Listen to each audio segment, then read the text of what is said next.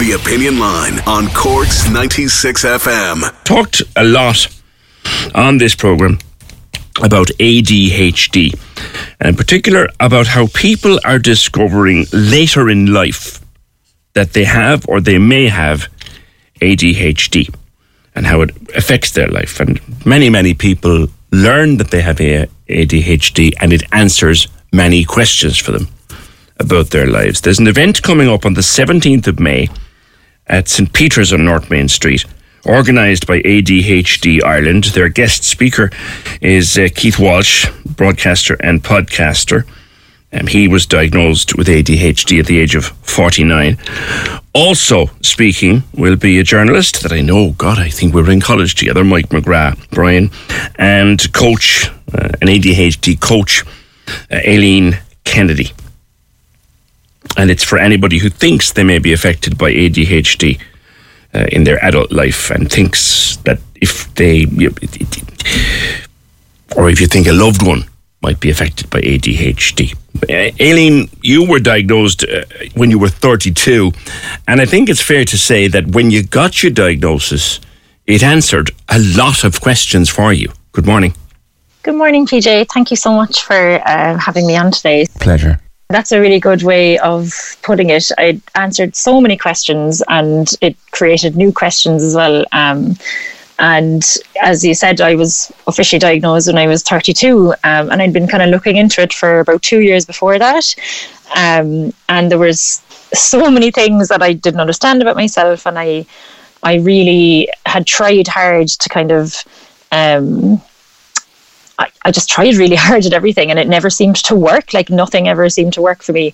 Uh, so I think when I actually finally figured it out and got the official diagnosis, it, it like it sounds silly, but it really did change my entire life, uh, and so I'm, I'm so grateful for that. Was it that you looked around you at various points in your life, school, work, whatever, and said, "I'm different, but I don't know how"? Yeah. So exactly, it was it was always obvious. I always felt different, but again, I, I didn't really know what it was or how I was different, but I just knew that uh, I felt different. I even people around me, you know, they kind of treated me like I was a bit different. And and the ironic thing is, I desperately didn't want to be different. I desperately wanted to fit in and just to kind of go under the radar um, and just uh, understand the social rules and understand the things that um, I, I and I, I think again it's like another thing of I didn't really understand what I didn't understand. I just knew that I didn't understand. I know. that makes sense. What what kind of problems had you? Was it an attention problem? Was it difficult in controlling the ordinary things of life? Is that what it was?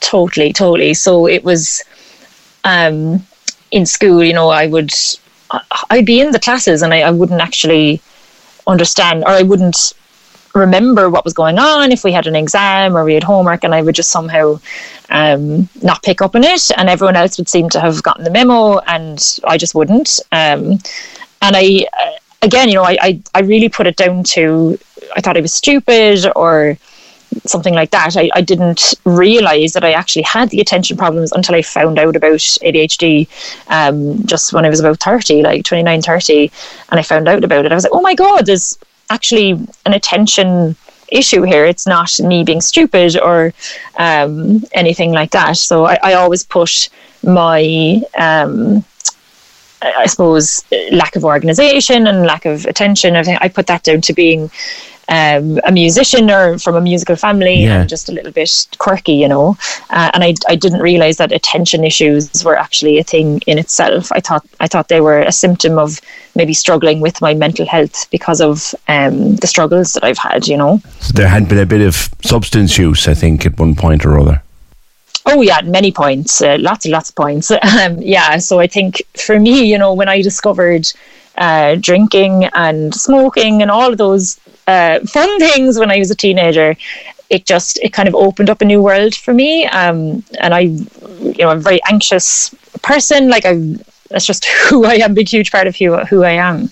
And when I drank and I smoked and everything, it it it, helped me to uh, to fit in and to be expressive and and um, just be a bit wild and a bit weird and and that was acceptable you know? So it really gave me this chance to connect with other people and um yeah you know and I would, my anxiety would disappear basically. But you knew it wasn't really the right thing to be doing. You were kind of self-medicating. Did you know it all along that you were kind of self-medicating?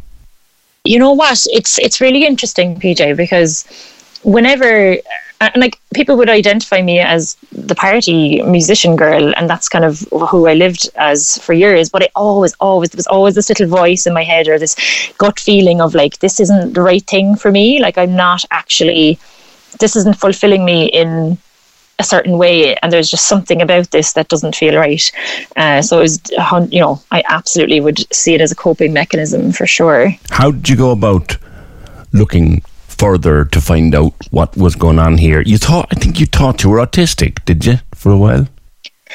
Yeah, like, I mean, I'm not officially diagnosed autistic, but that was kind of um, something that led me to, to speak to my psychiatrist because all through my 20s, you know, I was on different medications, going to different doctors and, and therapists because I just struggled so much. And I, again, I didn't understand why. And I had terrible depressive issues. And and again, you know, the anxiety and it stopped me from doing things. And, um, and I just, I, and like, I think the interesting thing for me is like, you know, you always hear if you're struggling, you need to talk to someone or you need to seek help. Mm-hmm. So that's what I did. I actually did seek help. Um, and it was just, it was never kind of the whole picture. So when I uh, kind of looked into autism and I was like, oh my God, this sounds really relatable. And I brought it to my psychiatrist and then she was the one who said, "Oh, actually, maybe."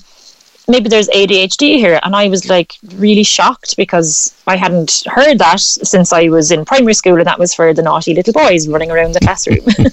so I was like, oh, no, sure, this is just another old label now, or this is another kind of diagnosis that is not going to fit. And then I started looking into it, and lo and behold, things started falling into place. And yeah, it led me to get my diagnosis officially then two years later.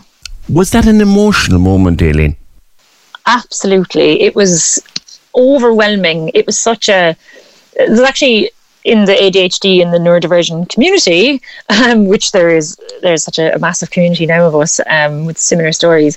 There's this process that we call uh, the grief process of finding out about your ADHD, um, and there's so many emotions that go along with that. And I mean, if you have ADHD, you are going to be more than likely a very emotional person. Um, and I cried for literally a week after I got the official diagnosis, even though I was insanely relieved. I was so relieved. I was so grateful for all of these answers, and, and it was very validating. It still led to this kind of loss and grief of like what could have been. Yeah, I've heard that point made before so here you are at 32, finally knowing what it is. And were you thinking, Christ, I, if I'd known this five years ago, 10 years ago, life might have been different? Exactly. And that was that was the whole feeling. And that was, um, you know, very odd kind of life flashing before your eyes kind of a thing. It was like, oh my God, you know, this. And it explains so much. And then you feel this sort of anger with, um, you know yourself and, and anger for looking for help and maybe it wasn't the right help.